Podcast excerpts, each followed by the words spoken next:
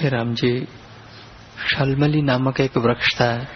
उसके नीचे राजा ने शब्द सुना कि अदृष्ट सिद्ध हाँ, तो शालमली वृक्ष के नीचे राजा जनक जाके बैठे विश्रांति पाए। तो सिद्ध आपस में चर्चा कर रहे थे। एक सिद्ध ने कहा कि हम उस परमेश्वर की उपासना करते हैं कि जो सदा अपना आपा है।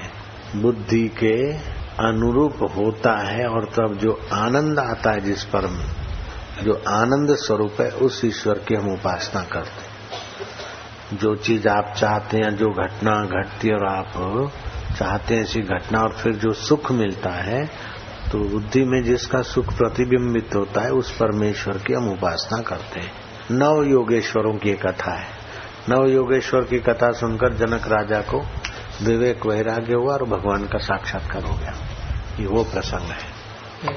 बोला, यह दृष्टा जो पुरुष है और दृश्य जो जगत है, उस दृष्टा और दृश्य के मिलाप में जो बुद्धि में निश्चित आनंद होता है और इष्ट के संयोग और अनिष्ट के वियोग का जो आनंद चित्त में दृढ़ होता है, वह आनंद आत्म तत्व से उदय होता है, उस आत्मा की हम उपासना करते हैं। दूसरा सिद्ध बोला कि दृष्टा, दर्शन और दृश्य को वासना सहित त्याग करो। जो दर्शन से प्रथम प्रकाश रूप है और जिसके प्रकाश से ये तीनों प्रकाशते हैं उस आत्मा की हम उपासना करते हैं। हाँ।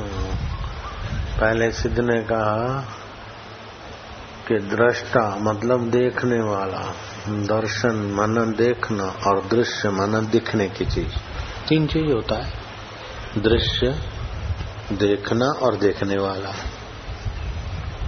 ये तीनों की एकतांता होती, अनुकूलता, तब जो आनंद भासता है। पिक्चर देखने की इच्छा हुई। और वही पिक्चर मेरी आँखें देखने में सक्षम है, कोई रोग नहीं, तकलीफ़ नहीं है। जो इच्छा हुई वही पिक्चर है, और वही मैं देख रहा हूँ। तो मेरी इच्छा पूर्ति हुई। इच्छा पूर्ति हुई तो बुद्धि में, अंतकरण में सुख मिला। जिस व्यक्ति को हम चाहते हैं, वो व्यक्ति आ गए, और हम उनको देख रहे हैं तो हमको सुख मिला। जो चीज़ हम चाहते हैं, वो चीज़ कोई ले आया या बन गई, हमने खाई भोगी, सुख मिला। तो दृष्टा दर्शन और दृश्य के मेल से जो बुद्धि वृत्ति में सुख मिलता है, वो सुख स्वरूप वास्तविक में आत्मा का है। हम उस आत्मा की उपासना करते हैं, ये मिले तो सुखी हो जाऊँ, ये खाऊं तो सुखी हो जाऊँ, इधर जाऊँ तो सुखी हो जाऊँ, ये बेवकूफ़ी हमने छोड़ दी। लेकिन तीनों के मेल से जिस बुद्धि में जिसका सुख मिलता है, हम उस सुख स्वरूप का उपासना ध्यान करते तो दूसरे सिद्ध ने कहा कि दृष्टा, दर्शन और दृश्य, ये त्रिपुटी के मेल की इच्छा ही छोड़ दो और उनमें जो सुख मिलता है, उसको ही छोड़ दो। हम तो उस सुख स्वरूप में ही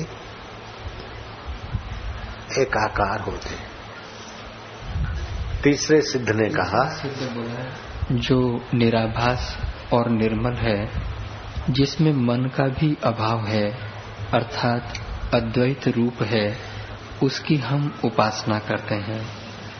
चौथा सिद्ध बोला कि जो जो निर्मल है जिसमें मल नहीं है दृष्टा दर्शन दृश्य ये सब अंताकरण में है। वो जो शांत परमेश्वर है जो का तो हम उसकी उपासना करते तीसरे ने कहा। चौथे ने कहा जो दृष्टा दृश्य दोनों के मध्य में है और अस्थि नास्ति दोनों पक्षों से रहित प्रकाश रूप सत्ता है और सूर्य आदि को भी प्रकाशता है उस आत्मा की हम उपासना करते हैं। वो कोई साधारण नहीं है। सूर्य सूर्य को भी प्रकाशता है। सूर्य तो दुनिया को प्रकाशता है। लेकिन वो चैतन्य परमेश्वर सूर्य को भी प्रकाशित करता है।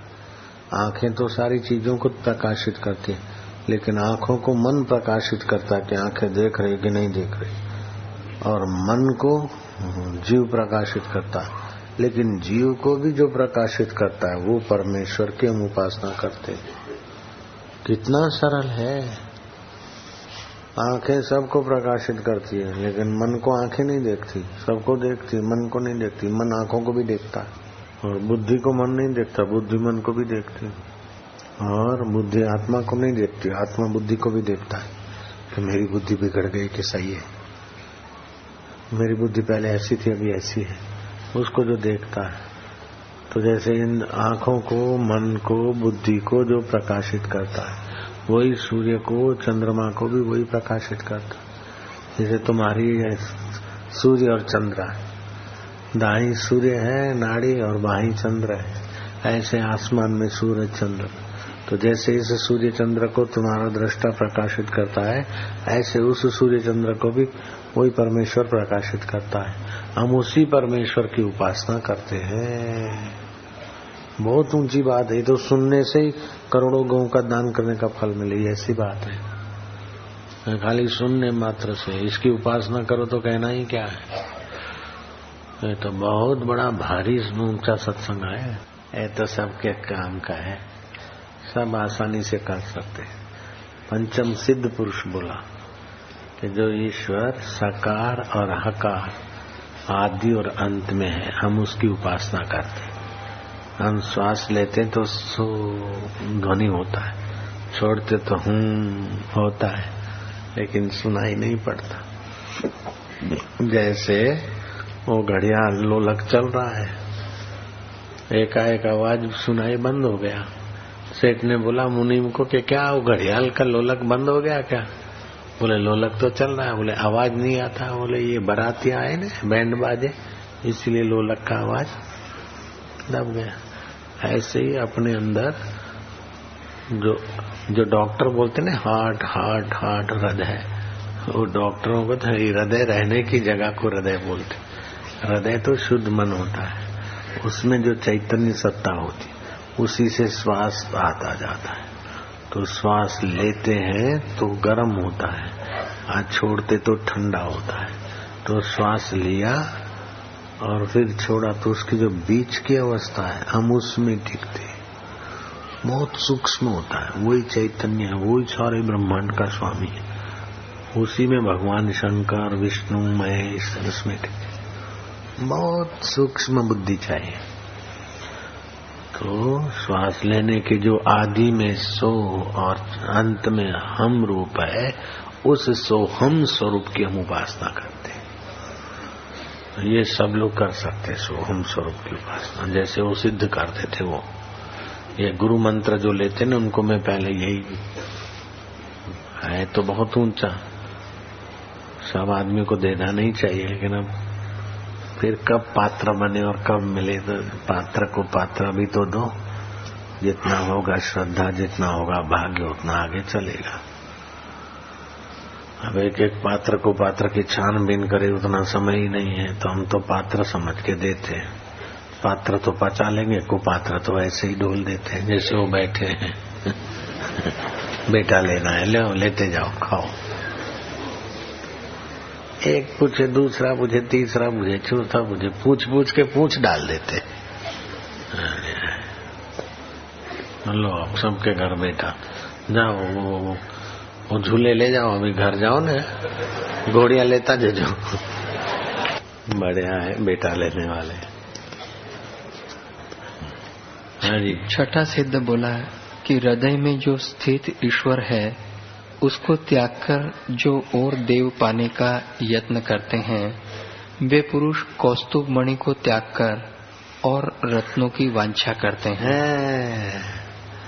हृदय में जो वो सोहम स्वरूप देव है परमेश्वर, उसको छोड़कर जो कोई आकाश में से देव आएगा, फलाना अल्लाह आएगा, फलाना मूसा, ईसा आएगा उसके लिए जो करते हैं या कृष्ण आएगा या भगवान। और हृदय के कौस्तुभ मणि रूपी परमेश्वर को छोड़ के और देव की वांछा करते उन निगुरों को वही करने दो, हम तो अपने आप में खुश हैं। हमारा भगवान हमारे से दूर कोई है। वो फलानी सती हो गई, उधर जाता हूँ फलाने महाराज हो गए, उधर जाता हूँ। फलाना वो तीर्थ धाम है, उधर जाता हूँ। तो जा कभी केदार, कभी मक्के, सदगुरु नहीं मिले, तब खा, दर दर के धक्के। निबरे का नहीं कोई ठिकाना, चौरासी में आना जाना। ऐसे ही। सुपात्र मिले तो कुपात्र को ज्ञान दिया न दिया सुशिष्य मिले तो कुशिष्य को ज्ञान दिया न दिया सूरज उगे तो और दिया किया, न किया। कहे कवि, गंग सुन शाह अकबर, पूरन गुरु मिला तो फिर और को नमस्कार किया, न किया। वो फलाने तीर्थ में जाओ, फलानी देवी के पास जाओ, फलाने देवता के पास जाओ। हम तो अपने गुरु के ज्ञान में मस्त हैं। ठीक है, अपनी अपनी जगह पर मनसा देवी। मनसा देवी साधना करने को कहे। कोई शराबी, कबाबी ने कहा, मेरे को ये खिलाया करिए। वो कंटाल के ऊँचे पहाड़ी पर जाके ध्यान भजन करने लगे। अच्छी कन्या थी तपस्वी। उसको आत्म शांति मिली दो जगह। लोग मत्था टेकने लगे। फिर वो राजपाल, वाजपाल आए और उनका कोई मगध भगत ने प्रचार प्रसार कर दिया तो वो जगह तो भजनानंदी की तो थी तो तीर्थ बन गया। तो वो भी उसी सोहम स्वरूप में टिकी, तभी तीर्थ बन गया तो सोहम स्वरूप तो अभी है तो उधर पत्थरों में क्यों सिर खपाने जाऊँ?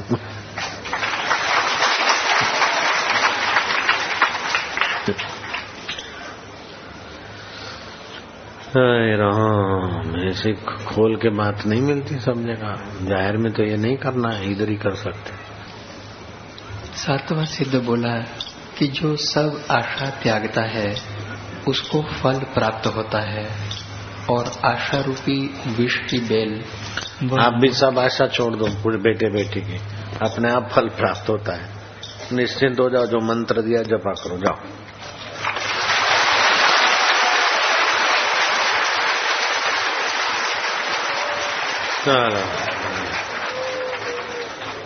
खाम खा सुकड़ सुकड़ के मर रहे कुछ उपाय बताओ। डॉक्टर ऐसा बोलता है, फलाना ऐसा बोलता है, ढिंगना ऐसा बोलता छोड़ो। होता है तो होता है, नहीं होता तो जा निश्चिंत होकर भगवान में लग जाओ। अपने आप अच्छा होता है सब। अब ये मानेंगे नहीं ना? उसने तो मान लिया, आंकड़े के पत्ते का दूध डाल दिया। ऐसा तो नहीं बोलता हूँ, जहाँ आंकड़े का पत्ते का दूध ला लो, ऐसा तो नहीं बोलता हूँ। इतनी बात मान लो फिर भी। अच्छा है जो मंत्र दिया वो जपा करो।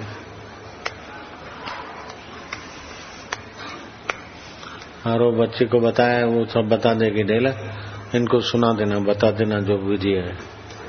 हेलो, जाओ, तुम्हारे जो कौन था? तुम्हारे जैसा कौन हो? हे राम जी। जहाँ जहाँ विषयों की ओर दृष्टि उठती है उनको विवेक से नष्ट करो। जैसे इंद्र ने वज्र से पर्वतों को नष्ट किया अच्छा, श्रद्धा और विश्वास होगा तो होएगा नहीं तो नहीं होगा पक्का समझो। हाँ जी। हे राम जी नाना प्रकार के दुख संकट स्नेह आदि विकार रूप जो एक महात्मा थे उनका दर्शन करने जाते थे अखंडानंद सरस्वती। तो महात्मा ऐसे ही मस्ती में बैठे रहते थे अपने सोहम स्वरूप का तो ज्ञान हो गया था। तो कोई बोले, बाबा जी, मैं बहुत दुखी हूँ, मेरे के तकलीफ़ है तकलीफ़ है। बोले, जा सारे सिर का बता बोले, क्या है? बोले, पेट में ऐसा ऐसा। बोले, घोट के पी लीजिए कोई आया, बोले, मेरे को सिर में है। वो घास पे बैठे रहते, घास का तिनका उठा के दे दे। किसी को बेटा नहीं होता तो तिनका उठा के दे दिया। किसी को धंधा नहीं, तिनका जो भी सब दुखों की एक दवाई, तिनका घोट के ले लो भाई।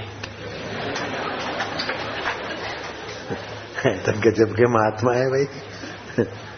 आखिर अखंडानंद सरस्वती ने एक दिन पूछ ही लिया कि बाबा, आप तो इधर घास पे लान में बैठे रहते, लेटे रहते, बैठे रहते। और कोई भी आता है तो घास का टुकड़ा उठा के दे देते। और फिर हमने जाँच किया तो कईयों को फ़ायदा भी हुआ है। तो ये क्या होता है महाराज? बोले, क्या होता है? ये तो सीधी बात है। इसमें शंका क्यों करते? बोले, महाराज, सब कोई भी रोग और तिनखा तोड़ के आप दे देते और फ़ायदा होता है कैसे होता है? बोले, देखो भाई, शरीर में पाँच भूत है, बोले हैं, और ये तिनखे में भी पाँच भूत है। जल तत्व है, सूर्य के किरण, पृथ्वी के कण पाँच भूत हैं, तिनखे में भी। वो भी पाँच भूत, ये भी पाँच भूत। हम उठाते तो संकल्प करते कि इसका जो भूत कम ज़्यादा है, वो सेट हो जाए। तो भूत तो है, और क्या है? तो जड़ भूत है तो चेतन की तो आगे मानेंगे कि नहीं मानेंगे? तो ठीक हो जाते हैं, और क्या? इसमें क्या बड़ी बात है? उनको तो बड़ी बात नहीं लगती, और साइंटिस्ट का तो मोह पोड़ा हो जाए। वो तो मर जाए ये मानने में तो। ऐसे, वो तो मानेगा ही नहीं। और बोले, मानेगा तो ऐसा है ऐसा है, उनकी श्रद्धा का कारण हो गया, फलाना हो गया डिंगना हो गया। उसके खोपड़ी में तो बैक्टीरिया ही घुसा हुआ है बस। डॉक्टर बोलेगा इसको ये बैक्टीरिया नहीं है इंडे नहीं है फलाना नहीं है डिंगड़ा नहीं है। बैक्टीरियावादी को बैक्टीरिया दिखता है पित्त कफ और वातवादी को वात पित्त कफ दिखता है।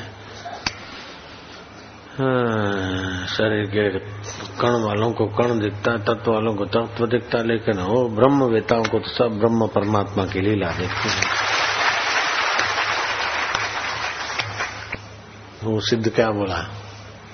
हे राम जी त्रिणवत जानकर जिसने जगत को त्याग दिया है और सदा आत्म तत्व में स्थित है। जगत को त्याग दिया मतलब कोई ऐसा नहीं कि लंगोटी पैर के भाग गया।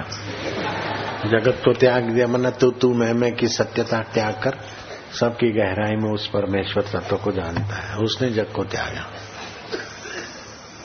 जगत को त्याग देने का मतलब है जैसा जगत आपको दिखता है, ज्ञानी को भी आँखों से तो ऐसे दिखता है, लेकिन अंदर से वो ठीक से जानते हैं। जिसको अपने परमेश्वर पर भरोसा है, जिसको अपने प्रारब्ध पे भरोसा है, जिसको अपने परम सुहृद पर भरोसा है, वो छोटी मोटी बातों की तो चिंता नहीं करता, लेकिन जन्म और मरण की बड़ी भारी चिंता भी वो नहीं करता। वो निश्चिंत जीवन जीता है, पुरुषार्थ करता है, तत्परता से प्रयत्न करता है लेकिन चिंता नहीं करता। चिंता चित्त को कोर देती है। चिता तो एक बार जलाती, लेकिन चिंता तो जीते जी को जलाती, चिता मुर्दे को जलाती। तो जब जब चिंता आए, तब तक परमेश्वर के चिंतन में चिंता को बदल दो। भय आए, चिंता आए, दुख आए तो कल्पना करो, भावना करो कि मंद मंद मुस्कुरा रहे बंसी बजा रहे अथवा मक्खन का पिंड दिखा रहे और कहे कि पगलो, मैं इतने विघ्न बाधाओं में पैदा हुआ। जन्मते ही पराए घर ले गया गया, लिवाया गया। छठे दिन पूतना का जहर पीना पड़ा। एक महीने का हुआ तो छटकासुर दैत्य से भिड़ना पड़ा। धेनकासुर और बगासुर से भिड़ना पड़ा। सत्रह साल की उम्र तक निहत्थे होकर हज़ारों हज़ारों दैत्यों से विघ्नों से बाधाओं से जूझता रहा। और मैं घबराया नहीं तो तू मेरे को मानने वाला जरा जरा बात में घबराता है। ए, ए, अथवा तो तिरछी आँखें और बंसी मानो एक शरारत करती है। अथवा तो ये मान लो कि श्री रामचंद्र जी वरदस्त दिखाकर कह रहे हैं कि गम की अंधेरी रात में दिल को न बेकरार कर सुबह ज़रूर आएगी सुबह का इंतज़ार कर इंतज़ार कर। इस प्रकार की भावना करके अपने चिंतित चित्त को, अपने मायूस चित्त को, अपने भयभीत चित्त को, अपने विषाद ग्रस्त चित्त को भगवान के स्मरण में लगाकर भगवताकार वृत्ति बनानी चाहिए। भगवताकार वृत्ति बनाने के लिए केवल अपना उद्देश्य बना ले। उद्देश्य बना लिया तो काम बन जाएगा। अगर उद्देश्य नहीं बना तो फिर कितना भी अवसर मिले उन्नत होने का, आदमी उन्नत नहीं हो सकता है। हकीकत में सुख सुविधा और सफलताएँ, संसारी सफलताएँ, ईश्वर मार्ग में इतना आगे नहीं बढ़ाती जितना दुख, विघ्न, बाधाएँ और विफलताएँ ईश्वर के मार्ग में आगे बढ़ाती है। सफलता और सुख सुविधाओं में तो विवेक सो जाता है। और भोग विलास जगता है। और विघ्न बाधा और विरोधों में भोग विलास सो जाता है, विवेक और पुरुषार्थ जागता है। इसलिए कभी अपने को अभागा नहीं मानना चाहिए कि इनके पास तो बड़ी बड़ी गाड़ियाँ हैं, आराम से जाते और हम अभागे हैं, बस में जाते, साइकिल पे जाते हैं। ये तो बड़े भागशाली हैं, इनके पास तो ये ये है और हम बड़े अभागे हैं। नहीं जिनका जीवन विघ्न बाधा और कठिनाइयों से कसा हुआ है, वे केवल भोग विलास की इच्छा का त्याग कर दे और ईश्वर प्राप्ति का प्रयोजन बना ले तो उन्हें ईश्वर की प्राप्ति आसानी से होती है, समता की प्राप्ति आसानी से होती है। जिनके पास सुख सुविधाएँ और सामग्री है, वे सुख सुविधाओं की आसक्ति छोड़कर बहुजन हिताय, बहुजन सुखाय उन वस्तुओं का उपयोग करे तो उनकी वासना मिटकर निर्वासनिक नारायण की शांति उन्हें प्राप्त हो जाती है। उद्देश्य अपना लक्ष्य बना ले कि हमें सुख दुख में सम रहना है। हमें संसार का भोगी कीड़ा बनकर संसार के दलदल में नहीं जाना है, लेकिन हमें संसार में रहते अथवा संसार से पार हुए संतों के संपर्क में रहते हुए, हम भी संसार से पार होकर परमात्म पद में रहेंगे। जैसे प्रभात के तारे सुबह होते होते छुप जाते, ऐसे जीवन है, पानी के बुलबुले जैसा छुप जाता है। क्या करिए क्या जोड़िए क्या करिए क्या जोड़िए। थोड़े जीवन का जो जीवन का। छोड़ी छोड़ी सब जात है छोड़ी छोड़ी सब जात है। देह गेह धनराज देह देह धनराज क्या करें क्या जोड़ें कितना और बड़ा है? क्या करिए, क्या जोड़िए, थोड़े जीवन का देवताओं के साठ दिन तुम्हारे साठ वर्ष की आयुष्य पूरी हो जाती। और इंद्र के आगे तो देवताओं के साठ दिवस भी कुछ नहीं। जैसे तुम्हारे आगे साठ मिनट कोई महत्व नहीं रखता, लेकिन बैक्टीरिया के लिए तो कई पीढ़ियाँ बदल गई उसकी तो। ऐसे ही ब्रह्मा जी के लिए एक क्षण ब्रह्मा जी की और तुम्हारी तो कई पीढ़ियाँ गुजर जाती। तो ऐसे थोड़े जीवन के काज ब्रह्मा जी जिससे, ब्रह्मा जी वो परमात्मा तुम्हारा आत्मा बना बैठा है। तो परमात्मा तुम्हारा आत्मा है और तुम वास्तव में आत्मा हो, तुम्हारा और देह का रंचक मात्र भी संबंध नहीं है। ओ, तुम्हारा और शरीर का रंचक मात्र भी संबंध नहीं। जैसे घड़े के आकाश का, घड़े के साथ रंचक मात्र भी संबंध नहीं। जैसे सूर्य का, पेड़ पौधों के साथ रंचक मात्र भी संबंध नहीं। जैसे थाल में दिखने वाले चंद्रमा का अथवा असली चंद्रमा का, थाल के साथ रंचक मात्र भी संबंध नहीं। दिखता है वो थाल में। थाल हिलता है तो चाँद हिलता दिखता है। थाल का पानी या वस्तु गड़बड़ होती है तो चाँद गड़बड़ जैसा लगता है, लेकिन चाँद का रंचक मात्र भी संबंध नहीं है। ऐसे चांदों का चाँद जो तू आत्मा है, तेरा इस दे और गेह के साथ रंचक मात्र भी संबंध नहीं। संसार तेरा घर नहीं, दो चार दिन रहना यहाँ, कर याद अपने राज्य की, स्वराज निष्कंटक जहाँ। मानव तुझे नहीं याद है, तू ब्रह्म का ही अंश है। जैसे थाल में आया हुआ चंदा वास्तव में असली चंदे का अंश है, ऐसे ही अंतकरण में आया हुआ चैतन्य वास्तव में परमात्मा चैतन्य का सनातन सपूत है। तो इतना महान आत्मा होते हुए भी दो रोटी के लिए लाचार हो रहा है, दो कपड़ों के लिए लाचार हो रहा है, दो कमरों के लिए लाचार हो रहा है दो आदमी की वाहवाही सुनने के लिए लाचार हो रहा है, क्योंकि अपने आत्म परमात्मा के उद्देश्य को भूल गया। नानक जी ने ठीक कहा, भूलिया जब भी आपनु तभी होया खराब। ये मानव, तू अपने आत्म सुख को भूला, तभी तू खराब हुआ।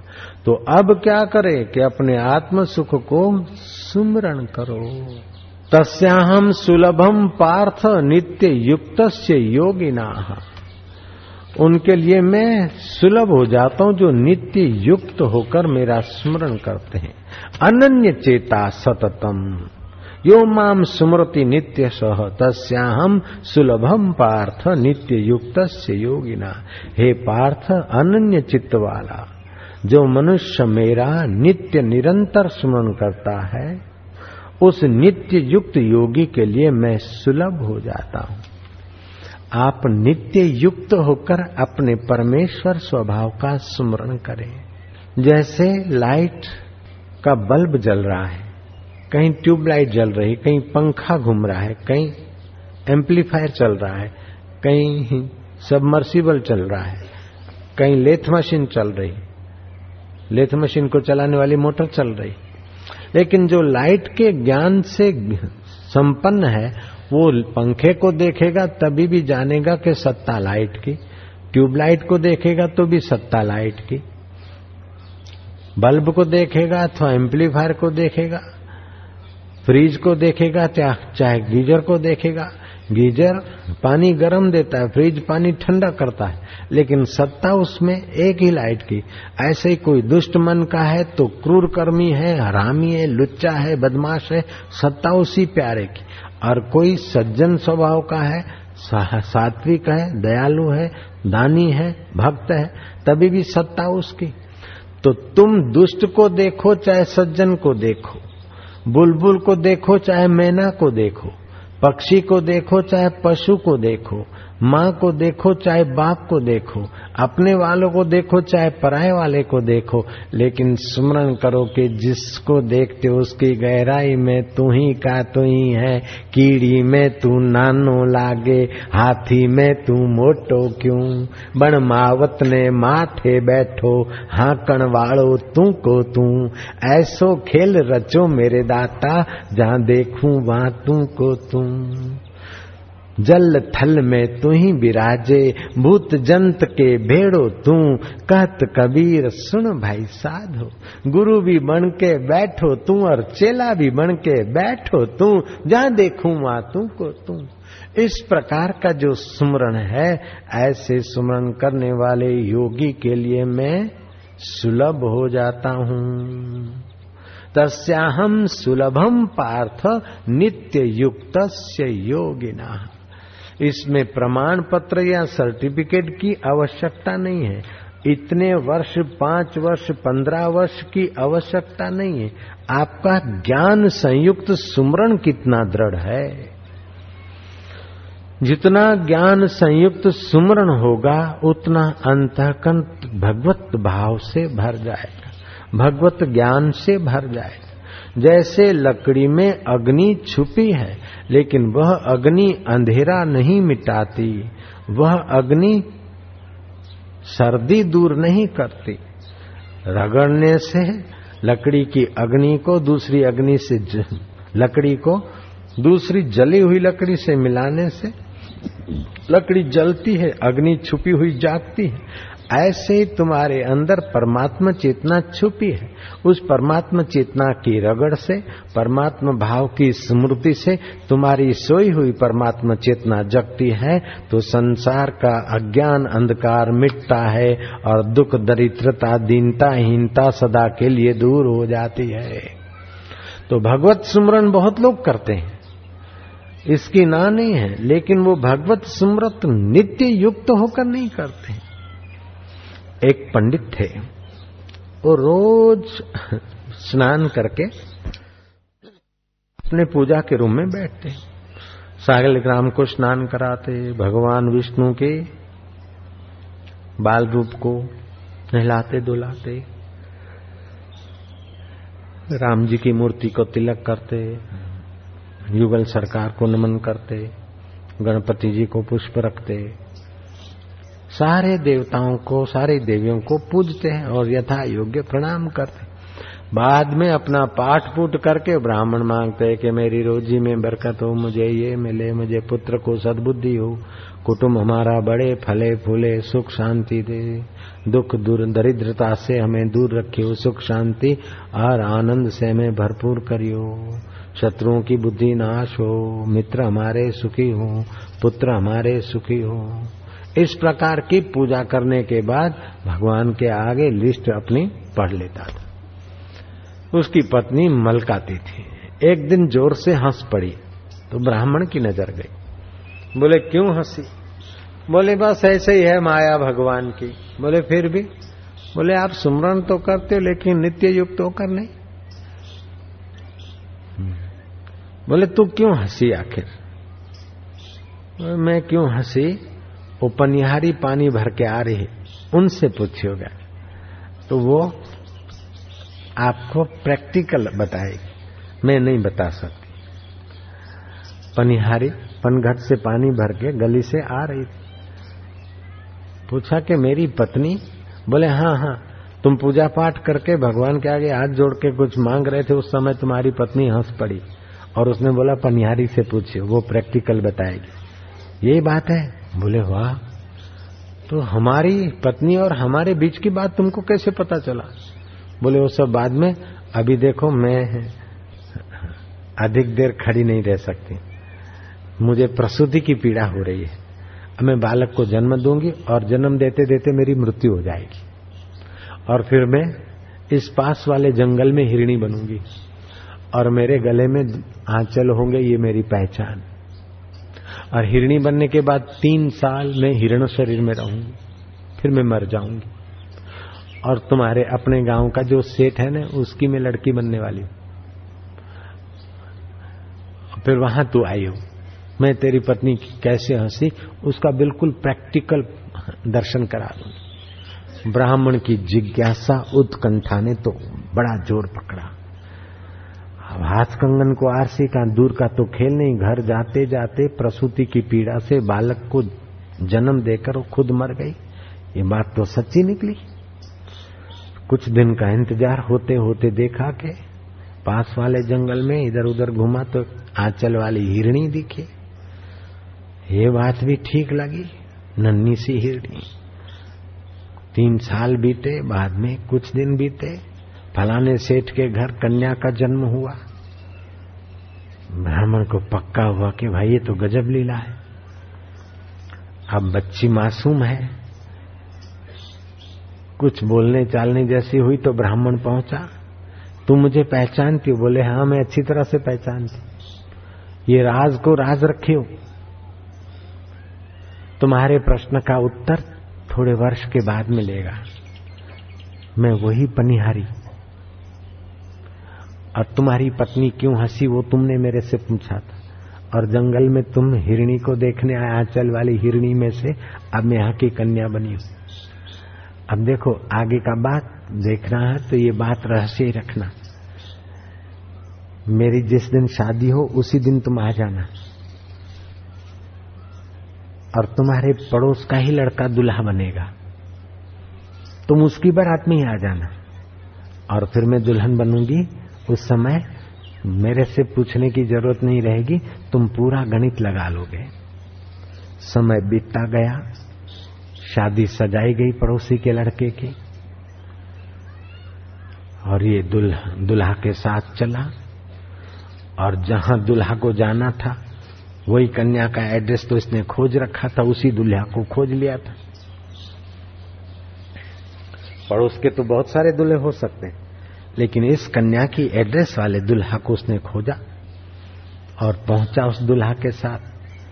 फेरे फिर गए, शादी हो गई, दुल्हा दुल्हन बैठे। पूछा कि बताओ, मेरी पत्नी क्यों हँसी थी? बोले, अब मुझे बताने की ज़रूरत नहीं, तू ही समझ लो। मैं पनिहारी थी और बालक को जन्म दे के मरूँगी, ये मैंने तुझे बताया था। वास्तव में तू मेरा भाई था और तेरी पत्नी मेरी बहन थी। हम दो बहने और तू हमारा भाई था। हमको किसी देव योग से अगले जन्म की स्मृति वाली नाड़ी की प्राप्ति है और तेरी दबी हुई है। न जाने ये जीव कितने कितने जन्म लेता है। देह के साथ संबंध न होते हुए भी देह को सत्य मानता है, संसार को सच्चा मानता है और संबंधित वस्तुओं की, व्यक्तियों की इच्छा वासना में अपने को खपा देता है, उद्देश्य की पूर्ति नहीं कर पाता है, वासना की पूर्ति में तबाह हो जाता है। अब तुझे पता चलेगा कि जिस पनिहारी ने बच्चे को जन्म दिया, वो बच्चा अब कहाँ है? तो उसने कहा कि वही बच्चा अभी तो मेरा मित्र दुल्हा बनकर आया है। तो दुल्हा है उन्नीस, साढ़े उन्नीस साल का और दुल्हन है सोलह साल की। तीन साल बीच में हिरणी के शरीर में। तो अगले जन्म का पनिहारी का जो पुत्र था, अगले जन्म की जो पनिहारी है वो अभी कौन है? बोले, अभी दुल्हन है। तो अब तुझे प्रैक्टिकल प्रत्यक्ष हुआ कि जो कभी माँ होती, वो कभी पत्नी बन जाती, जो कभी पत्नी होती, वो माँ बन जाती, कभी बहन कुछ बन जाती है कभी भाई कुछ बन जाता है, कभी स्त्री पुरुष बन जाता है, कभी पुरुष स्त्री बन जाता है। कभी मनुष्य पशु बन जाता है, कई बार पशु मनुष्य बन जाते हैं, कई बार मनुष्य धीरे धीरे हल्की योनियों में कीट, पतंग आदि योनियों में चले जाते हैं और कई कई बार कीट, पतंग आदि योनियों वाले घूमते घूमते पशु योनि में आकर, फिर गाय और बंदर की योनि में आकर मनुष्य बनते हैं। इस प्रकार ये वासना, पूर्ति वाले जीव जन्मते, मरते और चौरासी के चक्कर में पड़ते हैं। और जो भगवान से, भगवान की प्रीति माँगता है, जो भगवान से भगवान का स्मरण माँगता है, वो भगवान को पाकर मुक्त हो जाता है, और जो भगवान से इस उल्टा माया की चीज़ें माँगता है, वो भगवान की माया में भटकता रहता है। इसलिए तेरी पत्नी को हँसी आती थी कि अभी तक यही मांग रहा है, हमारा भूतपूर्व भैया। कर्मानुबंधने मनुष्य लोग ऐसी एक कथा योग वशिष्ठ महारामायण में आती है।